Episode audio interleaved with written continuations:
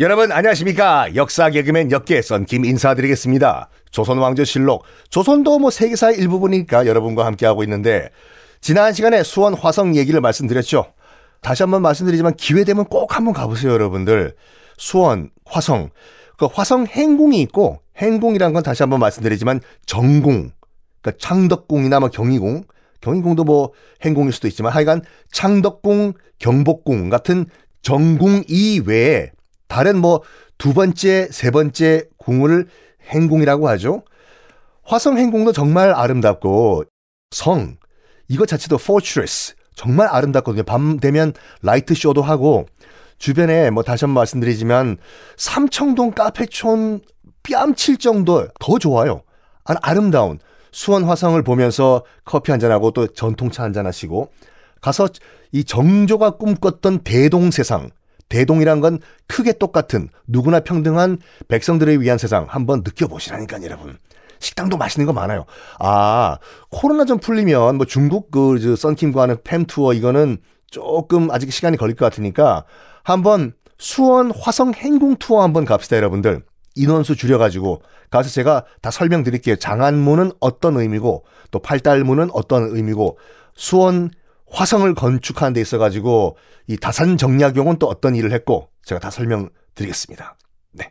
물론 거기서 식사도 한번 하시고. 불취 무귀. 지난 시간에 말씀드렸죠. 술 취하지 않으면 집에 못 간다. 이거 가지고도 시비 거시는 분들 많거든요. 아, 뭐, 먹고 살 것도 없는데 무슨 그, 야, 그 술을 만들어가지고, 어? 만취가 될 때까지 술을 마시냐? 그 뜻이 아니라니까요. 물론 정조는 술을 좋아했습니다. 터프한 분이었었어요. 입도 걸걸걸걸. 나중에 말씀드리지만 욕도 잘하시고 약간 쌍스러운 말도 잘하고 했던 분인데 불취묵이라는 것은 정말로 술을 많이 먹자가 아니라 이렇게 취할 때까지 우리가 마실 수 있도록 우리 열심히 노력해가지고 백성들도 다 그 당시 술이라는 건요, 여러분들, 일단 곡식으로 만들지 않습니까? 술은 두 가지가 있어요, 여러분. 발효주가 있고 증류주가 있죠. 발효주라는 것은 뭐 곡식이나 과일 같은 것을 발효시켜서 만든 자연스럽게 만드는 술이에요. 와인, 맥주, 탁주 이런 것들. 보통 17도가 안 넘어요. 증류주는 발효주를 한번 끓여가지고 증류에서 나오는 증기를 똑 똑똑 받아서 만든 술이거든요. 이건 인공적으로 만드는 술이죠. 보통 20도가 넘는 독주들이거든요. 소주가 대표적인 거죠. 안동 소주가 증류주에 위스키도 그렇고 이거는 굉장히 고급 술이에요. 왜냐?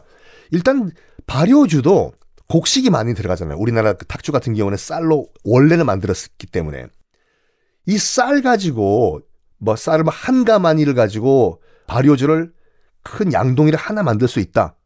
그걸 또 끓여가지고 증류주를 만드는 거기 때문에 쌀 한 가마니 가지고 나오는 증류주는 호리병 하나 엄청나게 비싼 술이겠죠. 그러니까 정조를 비난하는 사람들은 그거라니까요. 봐라! 지금 쌀도 없는데 그거 가지고 뭐 비싼 술을 만들어서 취할 때까지 먹어? 진짜로 그러자는 게 아니라 그렇게 마실 수 있는 그런 세상을 만들자라는 것이 정조의 건배사였습니다. 자, 정조는 다시 한번 강조하지만 1776년 즉위한 다음에 1800년도에 갑자기 의문사하는 그 순간까지 나 빼놓곤 다 적이었어요. 나 빼놓곤 다 적. 노론 벽파라고 하는 안티 정조 세력들로 둘러싸여 있었어. 정조는 이걸 타파하기 위해서 다시 한번 말씀드리지만 두 가지 방법을 썼어요. 하나는 민심을 내 거로 만들자. 민심은 곧 천심이다. 두 번째, 반대파를 끝까지 설득을 해보자. 인간적으로. 아무리 나와 정치적인 그 스탠스가 다르다고 하더라도 제발 좀 도와줘. 제발 도와줘. 라고 얘기하면은 그래도 인간적으로 날 도와줄 것이다. 라고 생각을 했어요. 그걸 어떻게 할 수 있냐면 2009년도, 2009년도에 정조 어찰첩이라는 비밀 편지 거의 300통이 발견됐습니다. 이게 뭐냐면 당시에 자기의 반대파였던 노론 벽파의 수장, 이 심환지라는 인물이었거든요. 심환지라는 인물에게 거의 300통에 달하는 비밀 편지를 몰래 보낸 것이 발견된 거예요. 발견됐어. 그 내용이 뭐냐면 정말 인간적으로 심환지를 설득을 했어요. 제발 나 좀 도와달라고. 심환지, 당신이 나를 싫어하는 거, 정치적으로 반대하는 거 알겠지만 제발 나를 좀 도와달라. 어? 우리 조선을 정말 누구나 다 잘 살 수 있는 그런 나라로 좀 만들어 보자. 라는 설득하는 편지를 300통을 보낸 것이 2009년도에 발견된 거예요. 이게요. 근데 내용이 정말 어마무시하다니까요. 그리고 중요한 게 뭐냐면 첫 편지를 썼던 그날이 1796년 8월 20일 첫 편지를 심한지한테 보내요. 그게 어떤 날이었냐? 수원 화성이 완공된 날이에요. 그 말은 뭐냐면 자기는 이제 정치적으로 막강한 개혁의 중심지가 생겼다 이거예요. 자신감이 생긴 거지. 수원 화성이 이제 완공이 됐기 때문에. 자, 나의 정치적 입지, 수원 화성이 완공됐다. 이걸 바탕으로 나를 그렇게 잡아먹으려고 하는 노론 벽파를 인간적으로 한번 설득해보자. 해서 이렇게 보시면 되거든요. 지금 대통령이 엄청 강력한 야당 대표한테 밤마다 비밀 카톡 보내는 거예요. 까톡! 야, 나 좀 도와줘. 까톡! 어? 좀 도와줘. 까톡! 어, 좀 도와줘, 좀. 이거를 300통을 보낸 거라니까요. 수원화성이 완공됐을 때. 그 내용을 여러분 책을 사다 보신다든지 아니면 뭐 유튜브에 관련 어, 강의들이 많아요. 정조 비밀 어찰첩이라고 치면 동영상들이 많은데 한번 보십시오. 야 어떤 수준까지 그 개인적으로 친근감이 있는 편지냐면 이런 글도 있다니까요. 제가 방금 말씀드린 같이 까똑 심한지야 잘 잤어? 까똑 나는 못 잤다?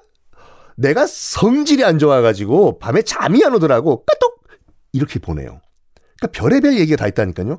이른바 뒷담화까지 해요. 까똑! 야, 누구누구 신하 있는데 젊은 신하. 오, 너무 버릇이 없더라. 이런 호로 자식, 호로 자식이라는 한자까지 써가지고 뒷담화를 해요. 그리고 심환지한테도 막말을 해요. 이런 늙은이 떡이나 먹고 입다 무쇼. 이런 말을 해요.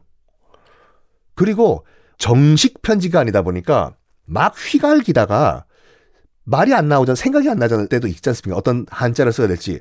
갑자기 한글을 써요. 정조가. 당신들 노론 벽파가 그렇게 막 의견이 통일이 안 되면 아이 아이 다음 한자가 뭐야? 아이 뒤죽박죽 된다고 한글로 뒤죽박죽이라고 썼어요. 정조가. 순간적으로 생각이 안 난 거지. 뒤죽박죽이라는 말이. 그리고 정말 놀라운 건 뭐냐면 우리가 쓰는 그 이모티콘 있잖아요. 크크크크크크크 키키키키키 이거를 정조가 썼어요. 한자 비슷하게. 그 한자 가짜 있잖아, 가짜. 가능할 때 가짜. 그걸 가가가가가가가가 캬캬캬캬캬캬 크크크크크크 이모티콘. 그러니까 무슨 말이냐면 정식 편지가 아니에요. 심한지한테 모래는 인간적인 편지였다니까요. 마지막에 정조가 승하하기 직전에는 자기 몸 상태까지 얘기하거든요. 아프다고. 지금도 마찬가지지만 조선시대도 국왕의 건강 상태는 국가 기밀 넘버 원이에요. 근데 그거를 자기 반대파인 심한지한테 그대로 썼어 보내요. 심한지야, 내가 정말 어디가 아프고 눈곱이 끼고 등이 아프고 약 좀 구해달라. 이거를 있는 그대로 정치적 반대파인 수장이한테 보냈다니까요. 그러면서 계속 설득을 해요. 도와달라, 도와달라, 도와달라. 몇 년에 걸쳐가지고. 몇 년에 걸쳐 가지고. 어느 정도 개인적인 친분을 쌓냐면 심한지가 아들이 있었는데 공부를 좀 못했나 봐요. 그래가지고 과거를 합격시켜준다고 야, 요즘 기준으로 보면 그렇게 하면 안 되죠. 그래서 공부 잘해가지고 조금만 해서 심한지야 300등 안에만 들어라. 올해 년도는 커트라인을 확 낮출 테니까 300등 안에만 들면 합격하게 내 해줄게. 에헤이 300등에도 못 들었네, 심한지 아들이.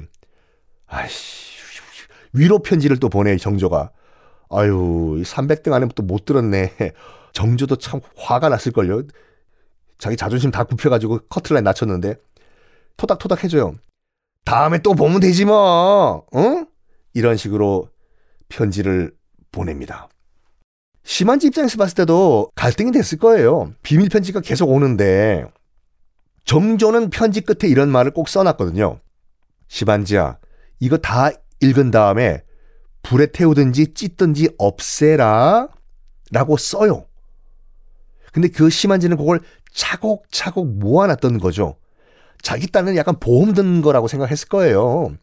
나중에 자기 같은 정파에서 너 혹시 정조와 짝짝꿍 아니야? 어?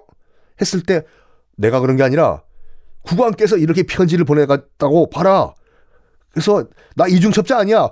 왕이 이렇게 시켰단 말이야. 라는 보험 든 것 같아요. 그래서 심환지 집안에서 그 편지를 보관하고 있다가 2009년도에 발견이 된 거예요, 그게요.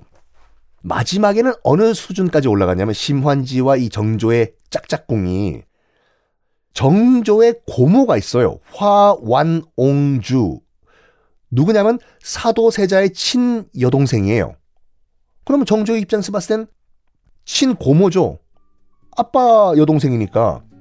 그런데 빰빰 이 화완옹주와 어떤 일이 있었냐? 정말 놀라운 비밀이 공개가 돼요. 이 비밀이 뭐냐? 다음 시간에 공개하겠습니다.